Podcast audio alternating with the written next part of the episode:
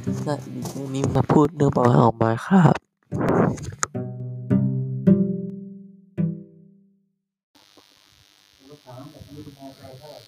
Minecraft เป็น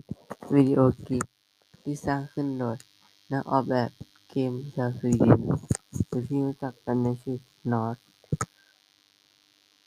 ด้วยภาษาโปรแกรมวาจา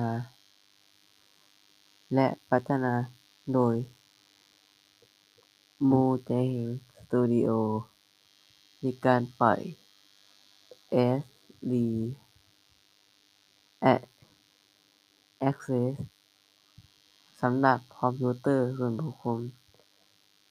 พิมพ์ครั้งแรกในปี พ.ศ.2552 และมีการปล่อยตัวเกมเต็มในปี พ.ศ.2554 โดยเยนส์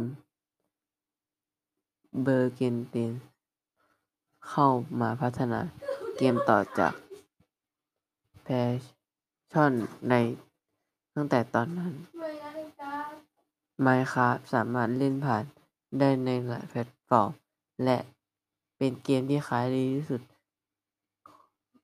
ตลอดกาลด้วยยอดขายถึง 200 ล้านชุด และผู้เล่นต่อเดือน 115 ล้านผู้เล่น ในช่วงปี พ.ศ.2563 ได้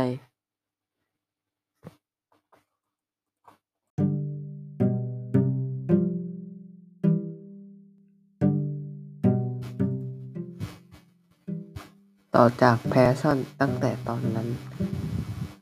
Minecraft สามารถเล่นผ่านในได้ในหลากหลายแพลตฟอร์ม และเป็นเกมที่ขายดีที่สุดตลอดกาลเวลา